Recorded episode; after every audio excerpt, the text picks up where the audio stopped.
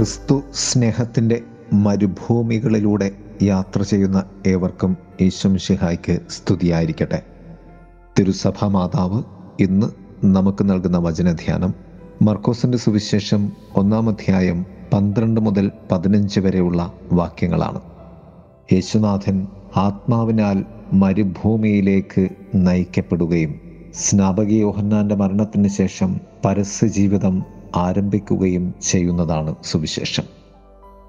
നീ എന്റെ പ്രിയപുത്രൻ നിന്നിൽ ഞാൻ പ്രസാദിച്ചിരിക്കുന്നു എന്ന സ്വർഗീയ വെളിപാടോടുകൂടിയുള്ള യേശുവിന്റെ ജ്ഞാനസ്നാനത്തിന് ശേഷമാണ് വചനം പറയുന്നത്.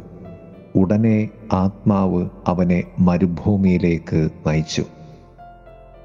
ക്രിസ്തുവിന്റെ മരുഭൂമി അനുഭവത്തിന്റെ ഒരു ഹ്രസ്വ ചിത്രമാണ് മർക്കോസിന്റെ സുവിശേഷത്തിൽ ഒന്നാമധ്യായം പന്ത്രണ്ടും പതിമൂന്നും വചനങ്ങൾ വിവരിക്കുന്നത്. പരിശുദ്ധാത്മാവ് കർത്താവിനെ മരുഭൂമിയിലേക്ക് നയിച്ചു. പ്രലോഭനത്തിന്റെ ഭൂമികയാണത്.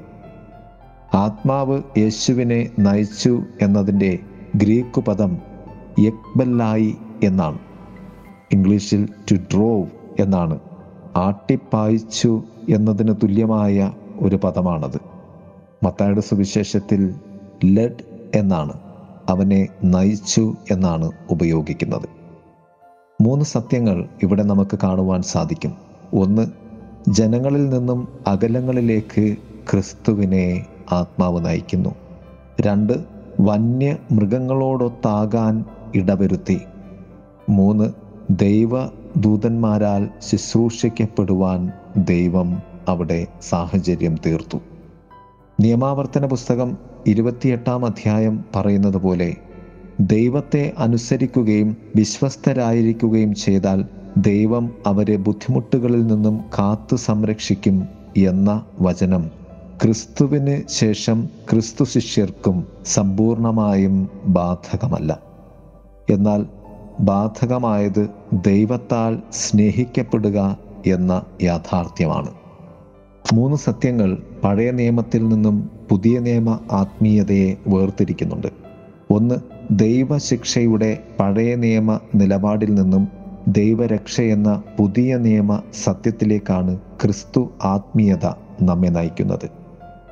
രണ്ട് രക്ഷയ്ക്കു നിദാനമായി നിലകൊള്ളുന്നത് ദൈവ സ്നേഹമാണ് സ്നേഹത്തിന് വേണ്ടി നാം നൽകേണ്ട വിലയാണ് മരുഭൂമി അനുഭവവും പ്രലോഭനവും സഹനവുമൊക്കെ.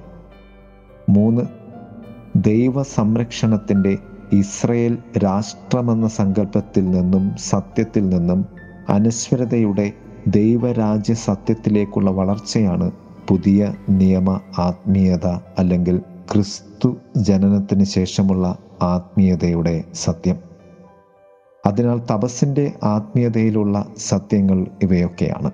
റോമാക്കാർക്കത് ലേഖനം എട്ടാം അധ്യായം ഇരുപത്തി എട്ടാം വാക്യം പറയുന്നത് പോലെ ദൈവത്തെ സ്നേഹിക്കുന്നവർക്ക് തന്റെ പദ്ധതി അനുസരിച്ച് വിളിക്കപ്പെട്ടിരിക്കുന്നവർക്ക് എല്ലാം നന്മയ്ക്കായി പരിണമിപ്പിക്കപ്പെടും എന്ന വചനമാണ് ക്രിസ്തു തപസ്സിന്റെ ആത്മീയത. നമ്മുടെ തപസ് നമ്മുടെ പാപങ്ങളെ കഴുകുക എന്നതിലും ഉപരി ക്രിസ്തു സ്നേഹത്തിൽ ദൈവത്തിന്റെതായി തീരുക എന്നതാണ്. അതാണ് കർത്താവ് തന്റെ പരസ്യ ജീവിത ആരംഭത്തിൽ ഇന്ന് നമ്മോട് പറയുന്നത്. ദൈവരാജ്യം സമീപിച്ചിരിക്കുന്നു അനുതപിച്ച് സുവിശേഷത്തിൽ വിശ്വസിക്കുവൻ. നമ്മുടെ അനുതാപം തപസ് സുവിശേഷത്തിൽ വിശ്വസിക്കുന്നതിലേക്ക് നയിക്കപ്പെടണം. അനുതാപത്തിൽ നിന്നും സുവിശേഷത്തിലേക്കുള്ള നമ്മുടെ യാത്രാമധ്യേ ഉണ്ടാകുന്ന അഥവാ ഉണ്ടാകേണ്ട മരുഭൂമികളെ തിരിച്ചറിഞ്ഞ് നമുക്ക് ക്രിസ്തുവിൽ ജീവിക്കാം. ദൈവം നമ്മെ അതിന് സഹായിക്കട്ടെ എന്ന് നമുക്ക് പ്രാർത്ഥിക്കാം. ഏവരെയും ദൈവം സമൃദ്ധമായി അനുഗ്രഹിക്കട്ടെ. ആമേൻ.